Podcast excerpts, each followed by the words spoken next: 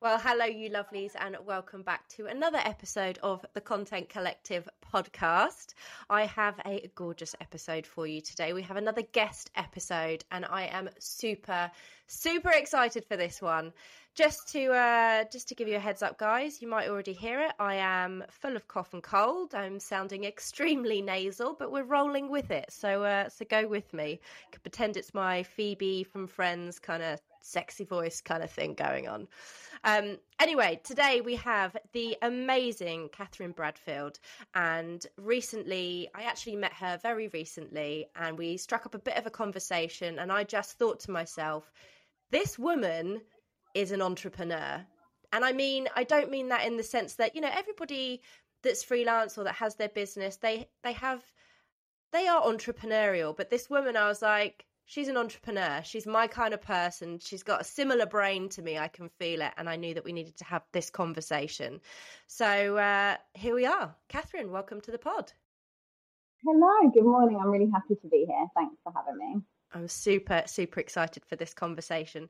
So, Catherine works in the same industry as me. She is also a wedding planner, but based over in Italy. Although we'll go into that, I'm sure, in a lot more detail.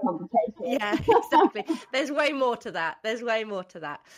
But let's um let's take it back a bit before we sort of dive into your business and, and what you do and what it's all about. Because I mean, I really, really want to go there.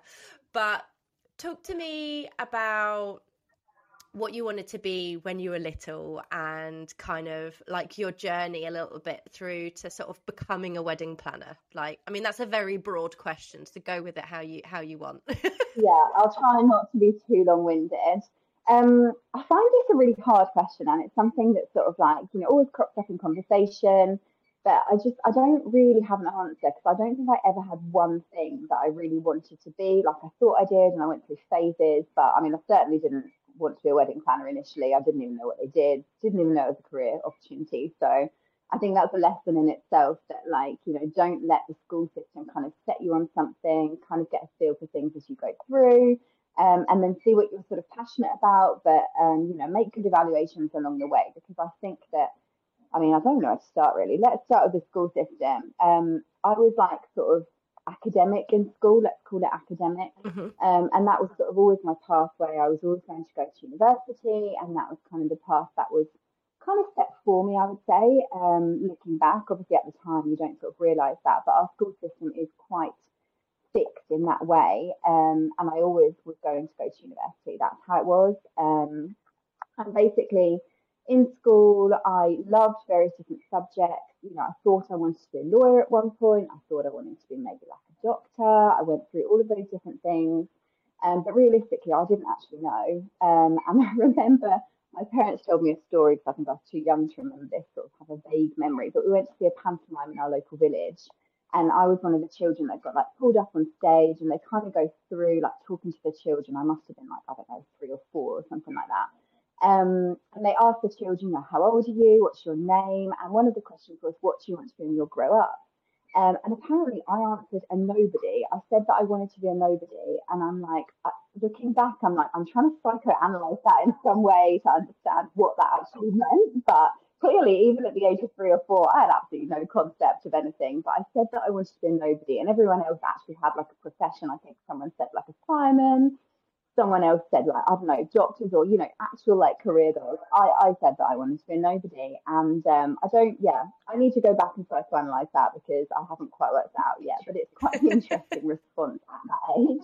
Absolutely, yeah. Um, yeah, so I mean, I don't know if that was just kind of setting my pathway for actually not knowing what I wanted to do, or actually maybe it was setting my pathway for not having um, any idea and kind of letting things take me. I really don't know. Um, so yeah, through school, sort of like was very academic. Um, didn't struggle with school. School's really easy. Sometimes I think I'd like to go back to school because that was the easiest time of my life, basically. Which I know isn't for everybody, and it's sometimes actually the flip side. You know, some people are like, "Oh, school's really difficult," but actually now I'm in the outside world. That's easier. I can, you know, do more things. Whereas I'm the other way around. I'm sort of quite retrospective, and I found school easy. Um, whereas I find adult life really difficult.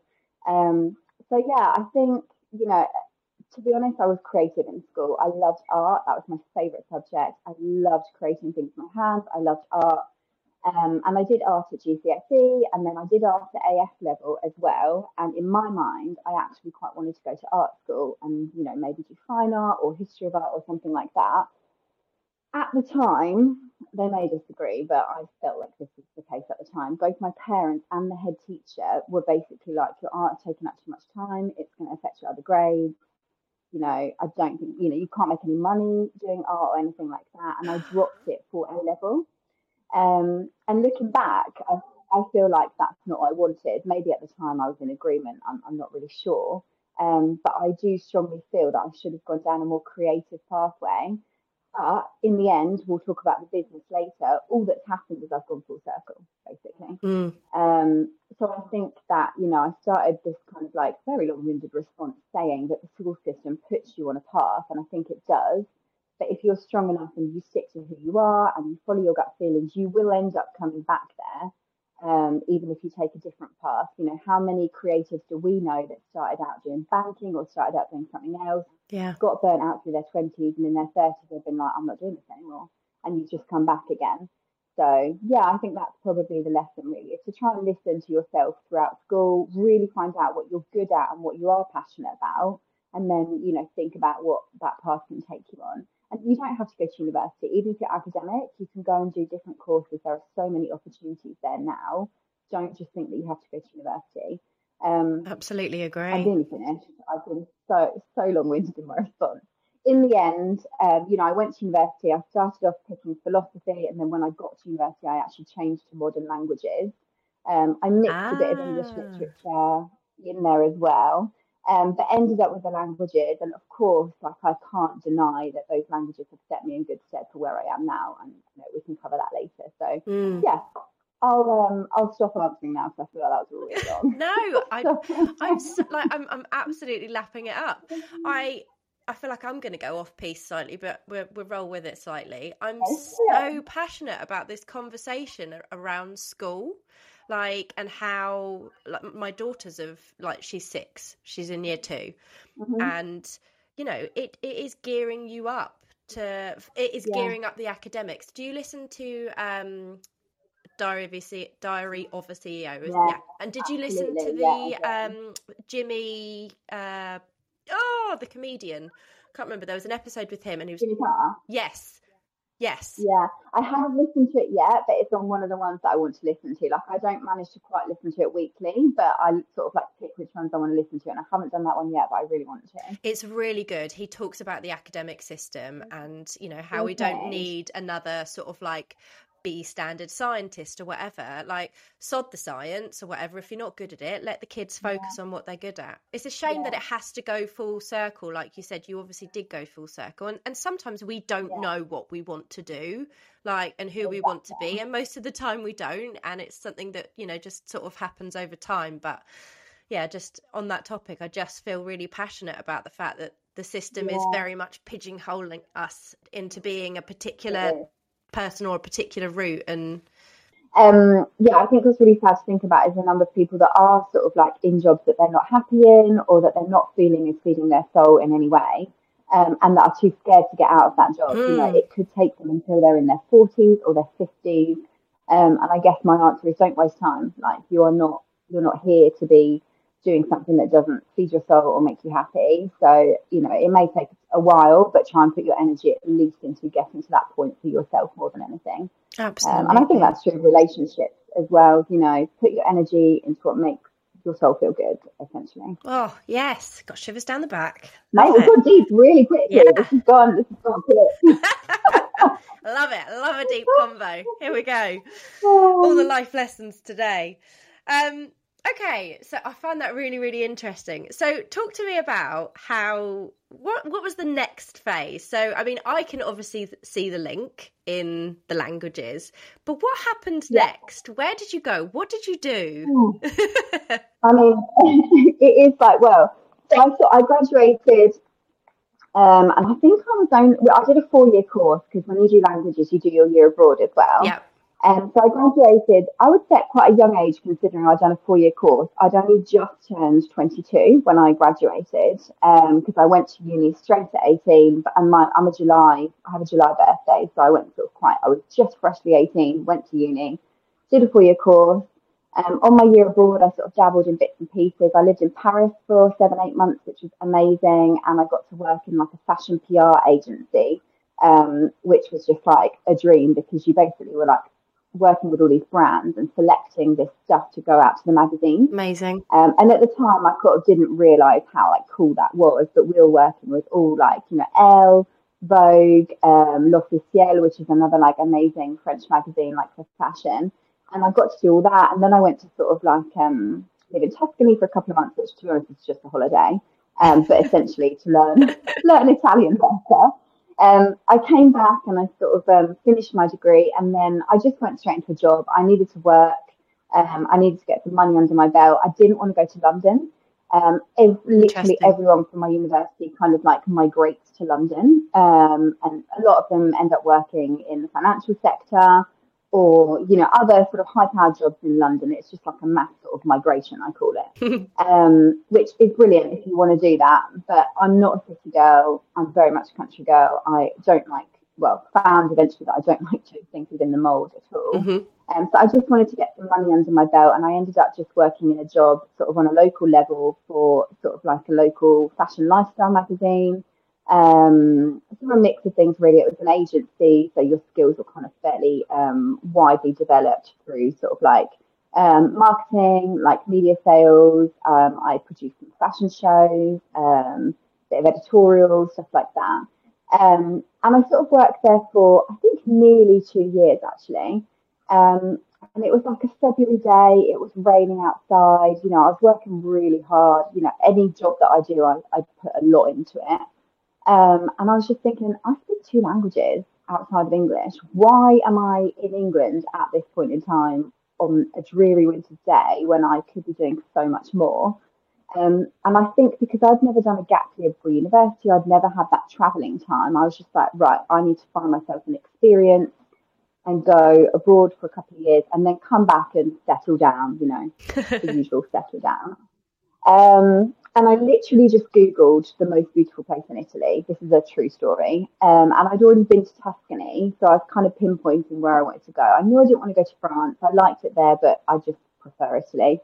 Um, and the Positano came up, and I don't know if you have seen pictures of Positano or if you know of it. It's beautiful. It's very beautiful. Yeah, it really is. And I sort of started looking into the Amalfi Coast, and I was like, oh, this looks really mm. And then I was thinking, I want something to put on my CV. You know, I've worked in bars for ages. I don't need to do that anymore. What can I like? What can I work in using my languages to kind of put on my CV? Just have something for the future. And I found like this wedding planning agency, and I literally just messaged her and said, Look, these are my skills. I'd like to do this. You know, I think I could be quite good.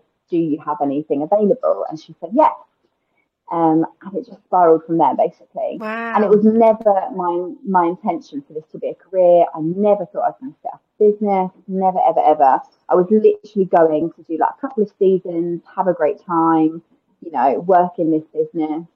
Um, and eventually I did two seasons and I, I loved it, but I kind of like I needed more and I needed to be my own boss and have more flexibility because we weren't allowed much holiday. The summer season is crazy, so you can't you can't go anywhere, you can't have holiday, and I just wasn't really enjoying life as much. Mm-hmm. Um, I and the key factor to this is actually my partner John, who I met out in on the Amalfi Coast.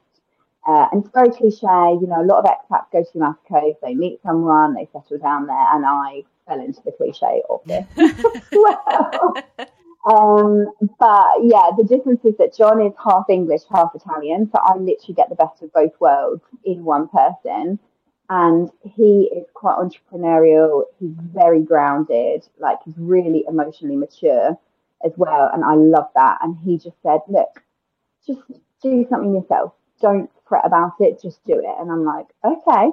You know, we come from a culture well, now I think it's a bit different, but 10, 10, 12 years ago, you didn't do that. You didn't leave a stable job and just go and start a business. That wasn't a thing. Whereas he was just like, just do it.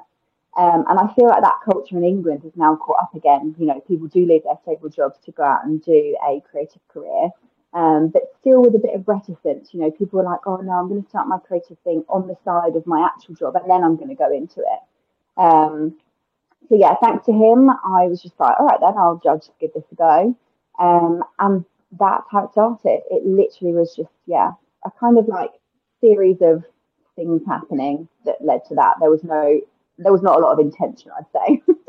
not a lot of intention at all. I love that. I, yeah. I love like it. Just the path kind of just sort of all lined up really for you, didn't it?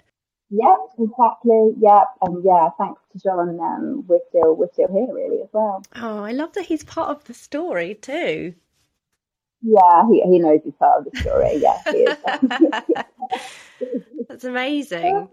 So, I mean, one of my questions was going to be why did you decide to sort of focus the business around Italy? But obviously, you know, it's because you were out there, you were living there. Yeah. That's where you'd learn. Yeah. I, I, mean, that's where you'd learn to be a wedding planner, really, as well. Yeah, exactly. Yeah, so it's what you exactly. know.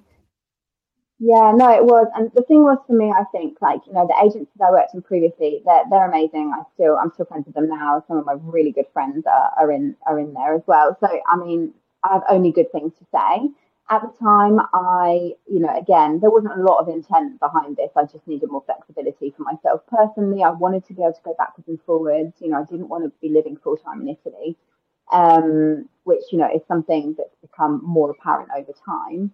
Um, but I wanted to do something more design focused mm. because I felt like the creative side needed to come out. It could be more personal. I wanted everything to be more sort of bespoke, and hence the name boutique boutique now is a very cliche word again, but at the time it wasn't. Like it was, I was trying to use it to kind of give the impression that you know you can um, have everything within this one agency, which is why we do the flowers as well, because I feel like design is so innate to planning a wedding that even if you're a wedding planner and you're selecting the rentals, you're selecting the music to give a certain experience, the aesthetics also, you know, really, really affect that overall experience. Absolutely. I just wanted a kind of like a very yeah, an agency that did everything to be able to make sure that experience is delivered from start to finish without any kind of like possibility of it not being perfect in the meantime, if that makes mm. sense. Well, let's talk about that because that is that is something that is not usual, is not typical of the industry, no. and no. I think is amazing. And when we first met,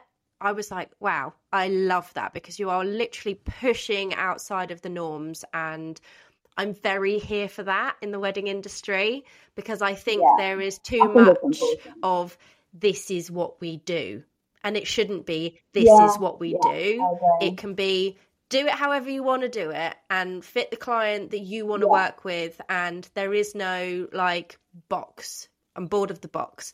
So talk to me about how long were you into business before you started before you decided to do the flowers as well and how how is that taken in the industry? How do you manage that? Ooh, because yeah. that's bonkers. like, tell me all the things. There's so many things. Oh yeah. Um, it was fairly soon, fairly like pretty soon in. Um, I think I'd done a couple of things, um, and I'd sort of done these really detailed mood boards, and I'd sort of like employed someone locally, and I told them right down to what ribbon shade I wanted, how I wanted the ribbon tied on the bouquet, for example. Um, so it was pretty specific. And yet I kept getting a product that was not at all that. And don't get me wrong, I know that like a florist, if you if like, you know, go externally, wants to have their own mark on mm-hmm. things. But if you've got someone designing for you, saying that it needs to be like this because this is what the bride wants and this is what the aesthetic of the wedding is, whatever, it needs to be like that. That's how you deliver, basically. Um, and I was just getting a bit fed up having something that I didn't think looked really good. And aesthetics is important to me because I am a bit of a perfectionist on that side of things. And that comes from the artistic side, which, you know, I realized in time. I didn't know that. I don't think I was as conscious of it at the time. Um, so I literally just started from one day to the next. I was like, right, how can I get my flowers from around here? I had no one really supporting me in that. I didn't know how to get to the market locally where we are on the Amalfi Coast it's not a place that you go to as a single woman, not knowing anybody. Like it's quite a um, closed environment, let's okay. say. Um, so at the time, I worked out. I found some. I found a contact in Holland. I made myself an account with like the Dutch Dutch um, suppliers, and I started ordering my own flowers in. And it just started that way. I have never done a flower course. I've never been trained. I've never worked in a florist. So actually, it is absolutely mental. Uh, and I'm know, here for it. There was some judgment at the I'm time. So yeah, there was a lot of judgment locally. Yeah, a lot of judgment locally at the time. You know, I know that planners were like, "What does she think she's doing?" Like, a wedding planner is not a florist, and then the florists were like, "What? A wedding planner can't be a florist." Um, and I'm sure at the beginning, you know, like I didn't do things that, that were that great at the beginning. They were fine, but you know, but now I look back, I'm like, oh, at the time they were nice, I guess. Um, so yeah, I literally just started and I learned by making mistakes. And I think that's important in business. Absolutely. You can learn from making mistakes. If you make the mistake, the important thing is that you learn from it. Um, failings are not a bad thing. Um, obviously, at the time, you know, the failings were internal to like what we were doing. The couples had no idea if something went wrong or whatever. Everything was delivered as as they wanted it to be. Um, so I basically learned making mistakes, um, and it was an extremely like difficult and stressful two years. But now I look back and I'm like, would I change that? Probably not, because we wouldn't be where we are today if I hadn't gone through all of that difficulty um, to kind of like yeah be able to deliver what we deliver now. Um, and really, again, I'm going to mention it again, going full circle. So I grew up in the countryside. My dad's a farmer. My mum has an amazing or had an amazing garden at the time. Um, and I didn't realise, but I think this is in my blood all along, basically. Wow. Um, and I say that because a couple of years ago, I was looking through some old pictures and I found a picture of me, tiny me, like I must have been like six or seven, having made a flower arrangement and had like entered it into some like local fete or something like that, you know, like village fete. Um, and I was absolutely beaming, and I wondered, like, actually, was this my path of where long? And I just didn't yeah. know. Um, and I think it's a very much it happens far too often that we just lose touch with child, our, the child, child version of ourselves, whereas actually we should maybe connect with that and you know maybe that's the root of who we really are and we just have to explore that more. But as an adult you just get stuck in the rat race and you don't explore that. Um, so yeah i've rambled a lot again. So i hope that's actually sort of semi answer no it's great. I think it's so interesting. Like i just i can't get over the fact that you do the flowers as well. Like and and the fact that you found that photo and it is literally like there. Like waiting for you to yeah, find again. I found it and I was like, oh, yeah. I was like, oh, actually, this this, this makes sense. Yeah, it makes sense. It's amazing. Um, so yeah, I think I felt all the kind of like like prejudice and judgment that I knew was happening at the time kind of melt away at that point because I was like, actually, I don't care, and I actually now think, and obviously this may be a little bit controversial. I think that someone who does flowers that maybe isn't formally trained almost does it slightly better. Oh, that's going to be controversial, Ooh. isn't it? Only because, ooh, only because at that point you are not put in a mold. When you train um, technically or whatever, you're put more into a mold of how to do things. Whereas if you're completely liberal and free to do as you like, um, you know, artistically, I think that comes out more. Um, but you could be sort of very professionally and technically trained, and it would just take more time for you to actually realize what your own style was. I'm not saying it's better, I suppose that's not really maybe the right word. Um, but I think you're freer and more liberal if you haven't been trained in a mm-hmm. certain way. Yeah, you're not looking at it from the same perspective. Like I actually like I yeah, understand yeah. this because I dabble with flowers, but I have massive massive imposter syndrome with it. Like I cannot oh, tell yeah. you. Oh, I feel yeah. like all my like florist friends I I don't actually know if they're doing this and they're probably not, but I feel like they're looking at me like, Lauren, what the fuck are you doing and what is that? Like, I just can't get my head like I, I can't get over it and I don't I don't dabble with like weddings I do it for private parties like on like a smaller scale I definitely could not take yeah. on like what I'm trying to say, your weddings, I've seen the pictures. Like the scale of some of the flowers is insane. So the fact that you've had to get I mean you've you must have got over a massive bulk of imposter syndrome. Something I've learned over the last year is that everybody still has it. But you oh, yeah, are producing some absolute epicness and I need to know. Uh-huh. Tell mm-hmm. us, how mm-hmm. do you manage that as well as planning the wedding? Because I can just about manage it with like small private parties when it's like bud vases and like two urns, you know, that kind of I'm I'm here for that. Some of the things I've seen you do, how? Please mm-hmm. tell me this is where the entrepreneur and the businesswoman is just like, yes, smashing. No, I mean I don't even think I'm an yeah, I don't even think I'm an entrepreneur at this point. I think I'm just mental, basically. That is what it comes down to. I am actually mental. um, yeah, no, it's madness. Um, it is. It was madness. Now it's a lot more organised. Um, yeah, I don't even know how. I am a really hard worker. I do all hours of the day and night. Um, I'm here, there, and everywhere, and I put, I have put a lot of hours into this business. Um, and I would say now it took me the hardest part about the flower side of things was actually like the logistics yeah. side of things. I am naturally like I'm naturally not a, like uh, I'm just not minded like that. Basically, I'm like, give me the creative, give me the vision. I can deliver the vision, not yeah. an issue. The logistics is the really hard side of things, and I have learned how critical that is. It's almost more critical than the the beauty that mm-hmm. you're delivering because especially on the Amalfi Coast, like in the UK, most venues you can drive up with a van, get out of the van, you're kind of like walking on a pretty level surface, or you're not going to do too many steps to get to the venue. On the Amalfi Coast, like most of them you can't even get no. to with a car. You can only get to with a golf buggy that can fit a limited amount of stuff on it. Some of it you can only get to by manpower, and that is going up hundreds of flights of stairs with men with stuff oh, on wow. their backs. Like it is mental. And I'm fully convinced that now I can do flowers on the Amalfi Coast. I can pretty much do them anywhere because it's so difficult yeah. that actually Edinburgh is a breeze. How do you manage kind of the planning of it? Like the actual, like in the the in office, like it's just so much more of a workload. Yeah, so I mean, it's it's taken a long time to kind of get a set sort of way of us to do things.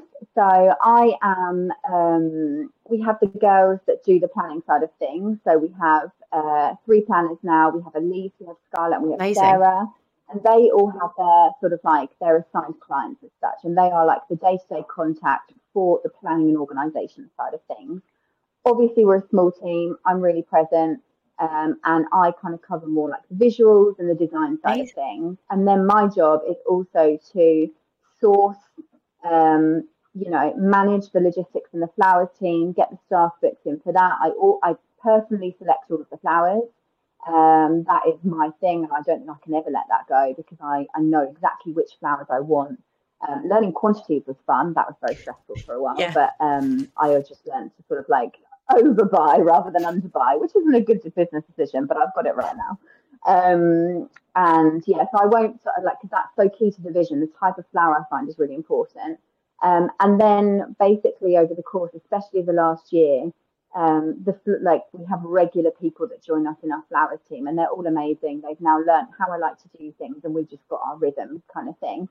Um, prior to that, I took on way too much of the stress, but this last year, 2022, out of necessity, I've just had to learn to take what is in my brain and delegate.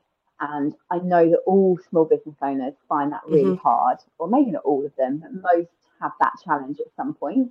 Whereas now I've like I started to get it kind of end of 2021.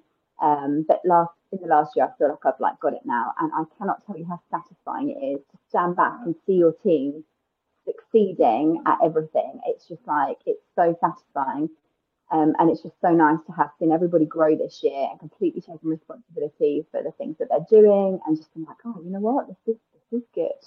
Um, so yeah, it's taken a lot of hard work, effort, a lot of mistakes and learning um, and thankfully, again, John has just been by my side. Um, he is an architect, um, and an architect in Italy also does kind of interior design, project management, building site management, and all of that. And he has literally been the person to be like, right, you are not going to manage this in time, the stuff that you've got in your head. So we need to do this, this, and this. Um, so really, again, massive thanks. Ah, well. he's like a silent partner. I love it. Like kind of yeah, big support yeah, and cheerleader. I am. I'm extremely yeah, I'm really lucky. I really am actually. And again, without him, I definitely wouldn't be where I am today. Like that is. Oh, shivers, guys. Shivers. I hope he listens to this. I need to send him this afterwards. Like, can you listen to this, oh, I love it. um, it's just amazing. Like I love how you know you've obviously successfully grown the team. Like the journey from sort of letting go of certain things and knowing which things you yeah. don't want to let go of. Like I totally appreciate that. Yeah. You know, there are when it's your art as well, it's very difficult. To, mm, you can't yeah. hand that over to somebody because that is you and you are your brand, you know, and you can have people within your team, yeah. but there are certain things that actually you can't you can't hand out and it, it's definitely a process yeah. learning to let go learning to delegate learning who's going to do what what you're going to keep for yourself like learning to step back geez that's takes time definitely yeah. takes time but it feels so good when you do like it really feels like amazing like this year i feel like i just peaked not because we did loads of like loads of weddings, really loads of flowers and loads of production, whatever. It wasn't because of that. I literally feel like I succeeded this year, and maybe for the first time ever, because I think, it, especially from the last wedding of the year, I didn't feel extremely stressed. Like the, I cannot tell you the anxiety and stress that I have had to go through over the last five years, and we all do as small business owners have that mm. on some level. Um, for the first time, I didn't start to feel stressed about the wedding. it was literally like a switch. It was about halfway through the season, and I was like, I don't feel stressed. And it felt alien to me, and I was stressed because I wasn't feeling stressed, which was just um, I was like, why am I not feeling really stressed? This is weird. Um, but actually, I realised that, you know, anxiety and stress doesn't drive, it can drive you, but it isn't a healthy mm-hmm. drive for making those next steps. Uh, and yeah, I just sort of like that was the first realization and time that I felt like I was like not that stressed. And I was actually okay. Um, I was tired and exhausted, but I was like, oh, actually, you know what? Maybe, maybe we have got this. Like, maybe we are all right at what we do, kind of thing. Um, and not because I don't think the team are amazing. I think they are amazing, but like internally, I just feel like I let go a little bit of that mm-hmm. syndrome. It's still there. Don't get me wrong, but like just a little bit of it was quashed, I would say. It's a process, isn't it? It's a process. And yeah. like just just touching on the imposter syndrome again, like it is such a bonkers thing. Like I I found yeah. last year, you know, because we we all suffer from it, and I think you've got people that you look up to, whether it's in your own industry, whether it's just in life in general, that you think, wow, they're amazing. Da, da, da, da. I met a couple of people last year that you know, I really sort of put up here in the industry and then mm-hmm. chatting to them, they've got imposter syndrome too. And you're like, yeah.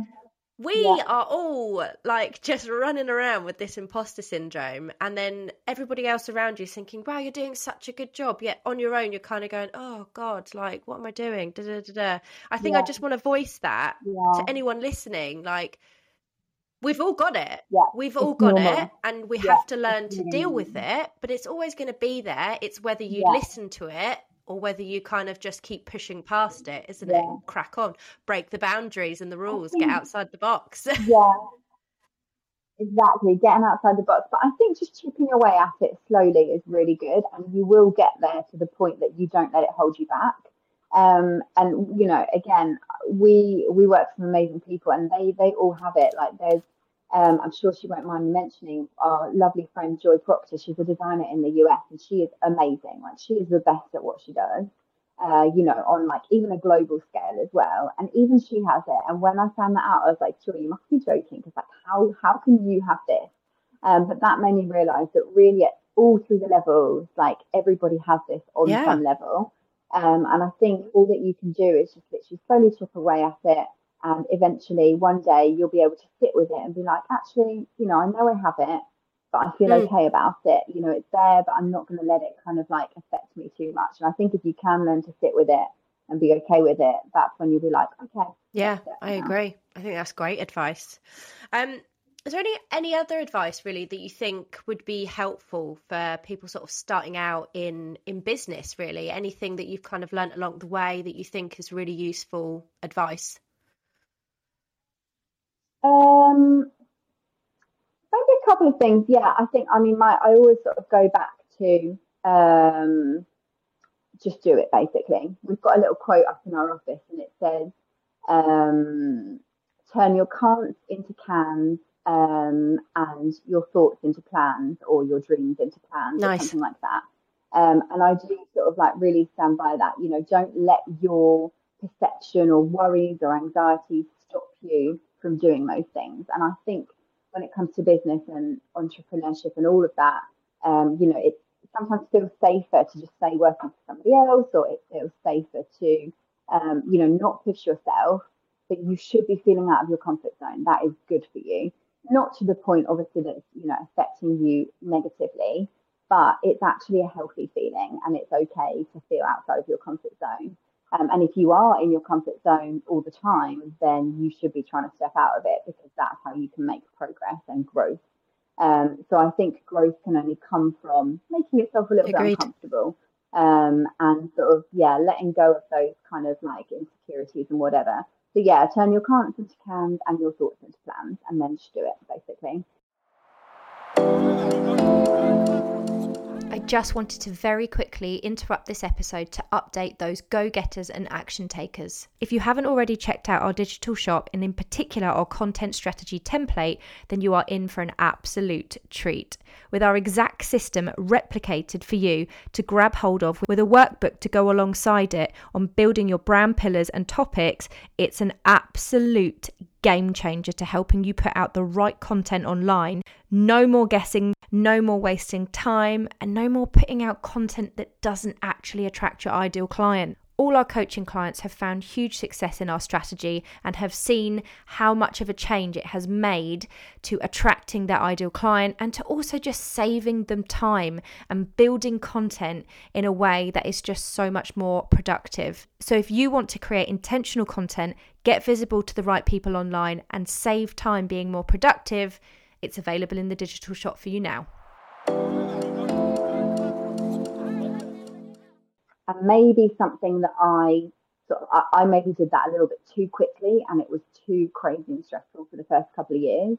So I do sometimes wish that at the time I'd sort of been a bit more um, seeking a little bit more maybe mentorship or speaking um, to others within our community. Mm. Um, at the time, it's better now, I think. The destination wedding industry was quite sort of like ooh, a little bit bitchy and a little bit like, oh, she's doing this and they're doing that kind of thing. Um, whereas actually, I think there's a lot to be said for having community within the sector that you're trying to work in. Totally. Um, because there's enough business to go around, and you will always attract clients that are attracted to you and whatever you offer versus whatever someone else offers. Like, be original. Don't copy what everyone else is doing because you will have something unique to offer.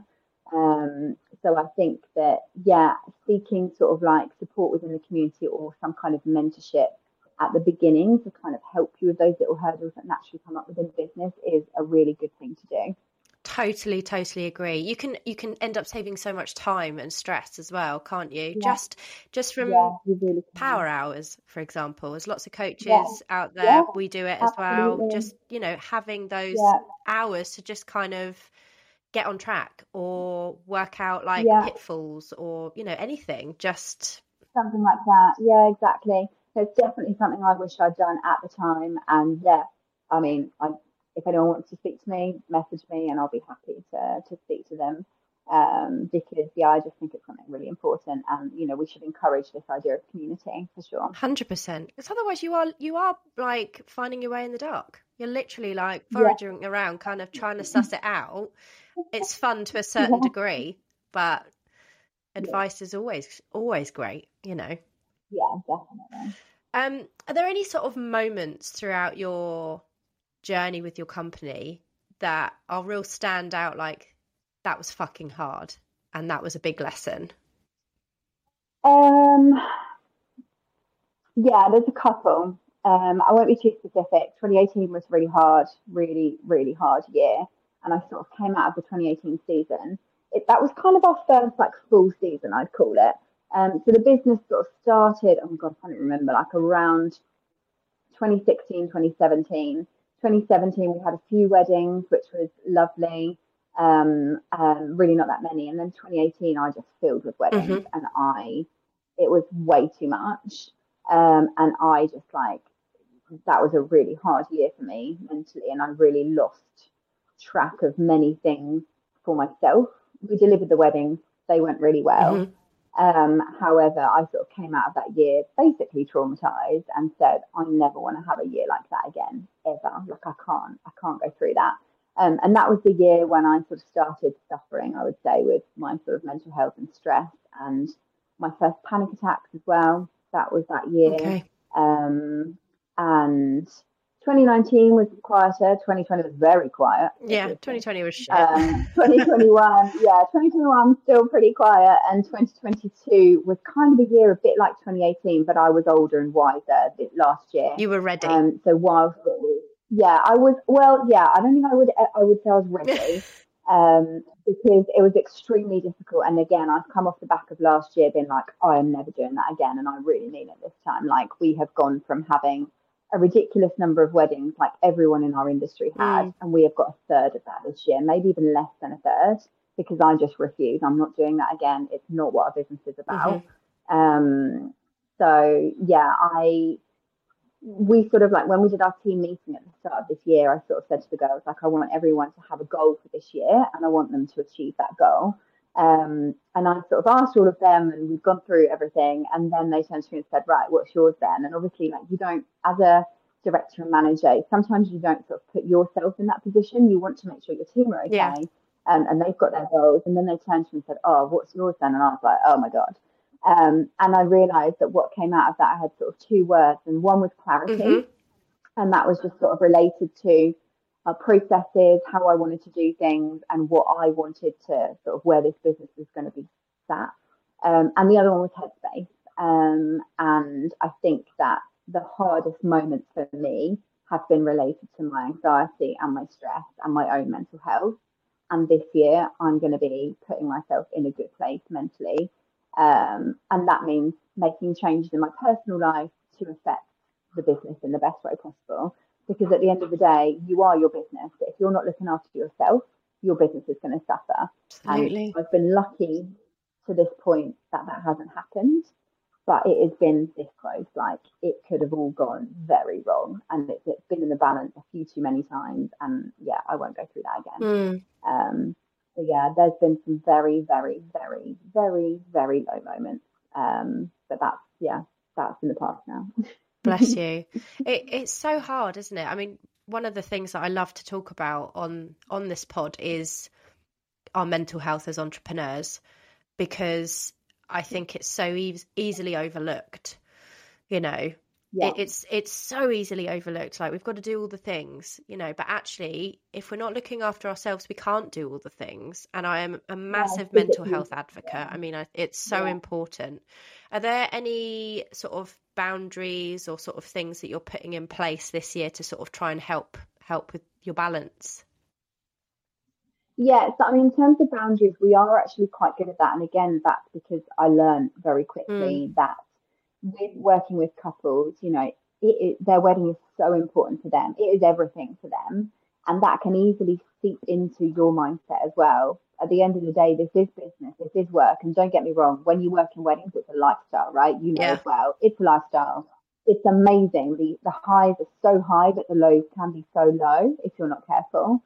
Um, so we do have quite a lot of boundaries in place. I make sure that couples' expectations are managed from the beginning and I'm not afraid of, you know, if the girls are working with a couple and like it's really not happening this year because I basically have got really good at choosing our clients, like really mm-hmm. good at choosing who's going to be, you know, ideal for us, who's going to be great to work with, so that the client has a great experience, but we also have a great experience. Yeah. Um, and I'm not afraid to um, sort of like say to the client, look, this isn't really acceptable um, for our boundaries and whatever. Um, and I think it's important to be able to kind of set that from fairly early on and make sure that clients know that we are extremely passionate about their wedding. It is everything for us as well. However, it is still a job for us. It's still work, and there are time boundaries and things too. You know, like WhatsApp, for example. Oh, I'm not planning a wedding. Me neither. No. We have WhatsApp. Yeah, we have WhatsApp groups for when the couple is traveling because it's important that they have access, you know, to our help and assistance whilst they're traveling for their visit trips or their mm-hmm. wedding. We're not planning a wedding on WhatsApp in the meantime. You know, we have an amazing planning software for the planning. We're going to be using that. Um, so yeah, little things like that I think are important. You know, managing expectations is a big one. Like right from the start, the client should know what's happening. They should know what's going to be, um, you know, how things are going to take place and so on. Um, so yeah, I think that's that's a good tip. Um, with everything else, you know, whatever makes you feel good, you should be trying to do that in your personal time because then you're going to feel better when you go back to work. Um, you know, don't don't try and work, you know, outside of in your personal time. Like try and have that boundary. Mm.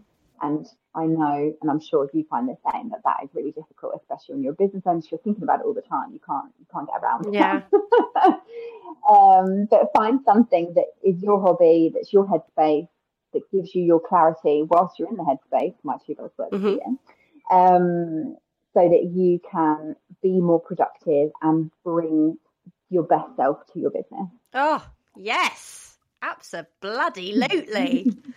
I love that. And for me, like what what I find incredible is that you're a mum. Like the idea of doing any of this whilst being a mother, like that blows my mind. Like I couldn't, I can't. How do you do it? I have no idea. It's been a challenge. That has definitely been a journey. Yeah. yeah. I'm in a new chapter this year.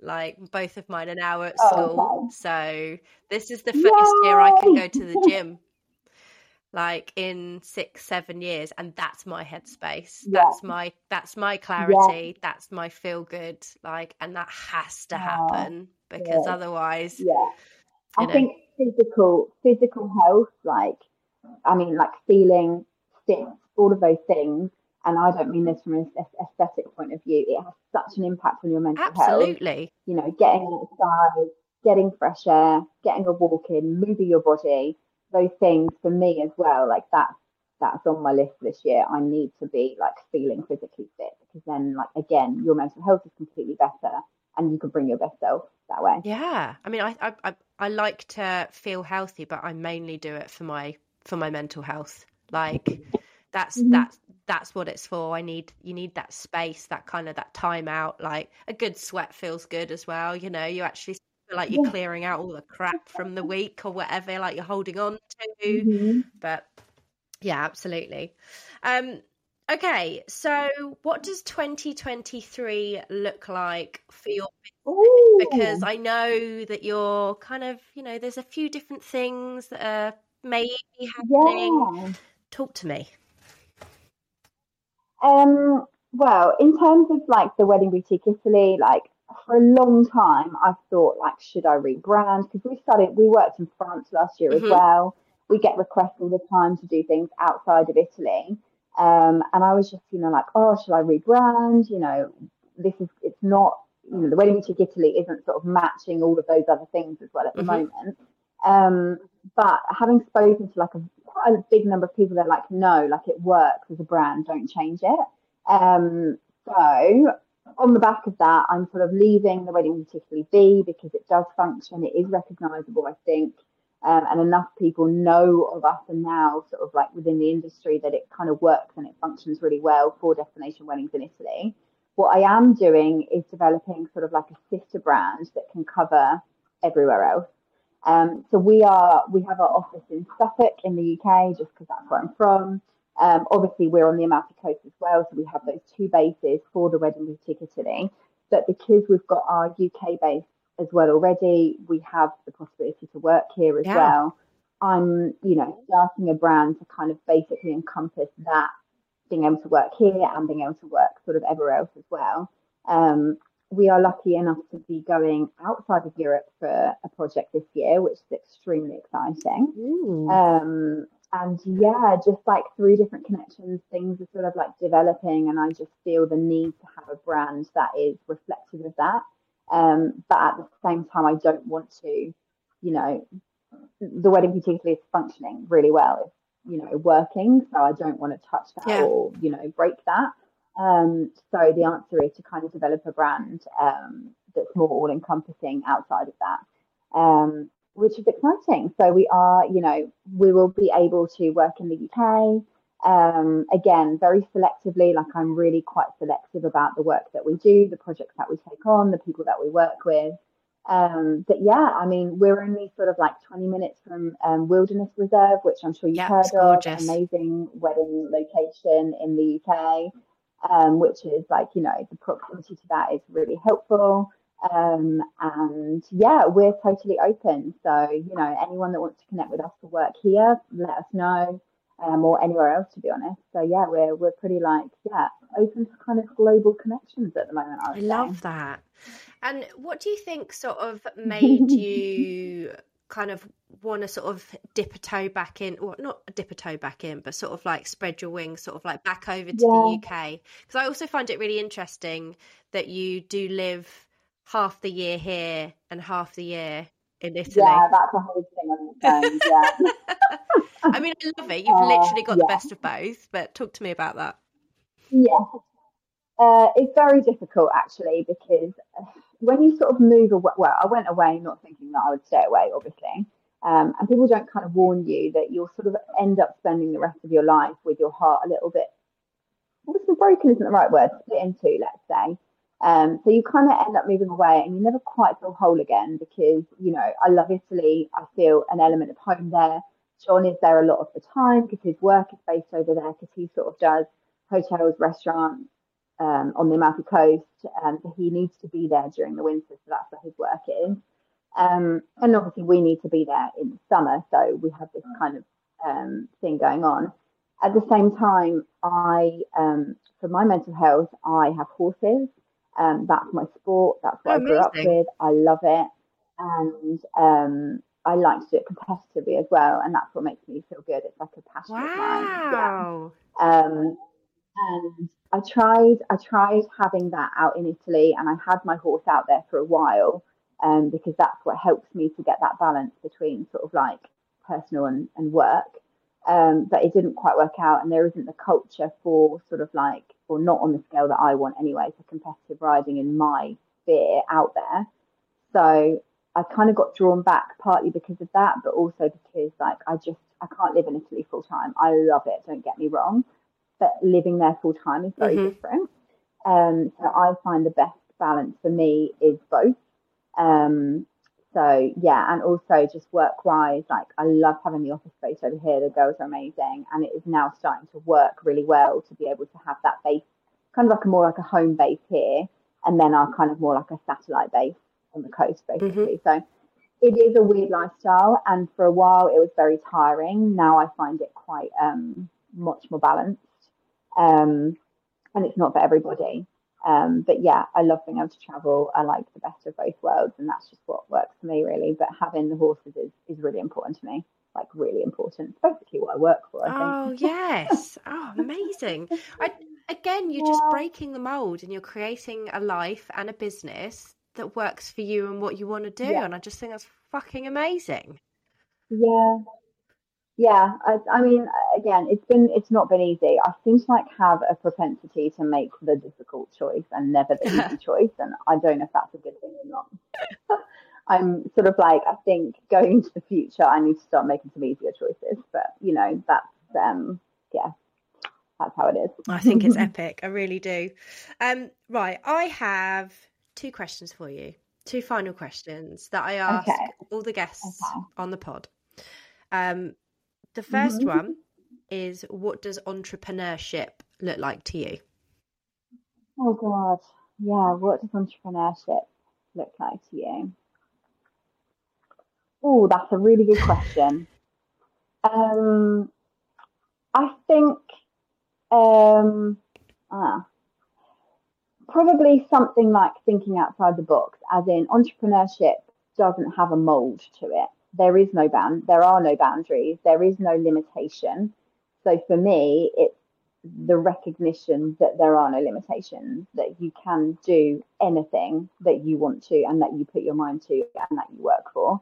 Um, so for me entrepreneurship is kind of like letting go of all of those limitations and boundaries and just doing it yes. basically and not having those reservations. Um, that's what that is to me because there's just that idea that you can do anything, you can create anything, you can go anywhere.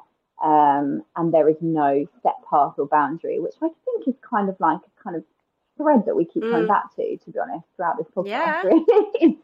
so probably, yeah, probably that I would say. Um, I think I think that's what I'm going to love go it. With. And final question What are the three fundamentals to your business that you couldn't live without? Now, this could be anything. It could be a type of technology or Ooh. software. It could be, like, for me, one of mine is coffee. Um, it could be your team, whatever. like one of my guests told me that they were, it was their accountant. One of them was their accountant. So, oh, I understand that. Yeah, sure. what three things? Yeah, could you not? Oh, that's a really good question. Um, the team like I, they're in business, you know, you are important as a business owner and everything, but um, in business, it's like, you know, your business is the people that you are with and the people that are within your business. And yeah, I would, team, team is absolutely massive. There is no I in team and you cannot um, get further on just mm-hmm. by yourself. You have to have a strong team and you have to, I think, um, genuinely want to see them grow. And that is something that I get so much pleasure out of. I like being able to give the tools, um, you know, the tools for them to succeed and then seeing them doing really well. I just get so much out of that. Um, so definitely team, and I think that should actually be an answer for any business owner as well. But that's just my opinion. I think that team is, is critical. Um, um, what else? Probably would have said something like alcohol in the past, to be honest. But um, we've, we've got past that a little bit for 2023. Not that I'm an alcoholic, but seriously, like there's there's quite a few times I'm like, I just drink. Um, no, I'm joking. That is not one of my three. Um, ooh, I kind of want to say something on like the design side. I'm not sure.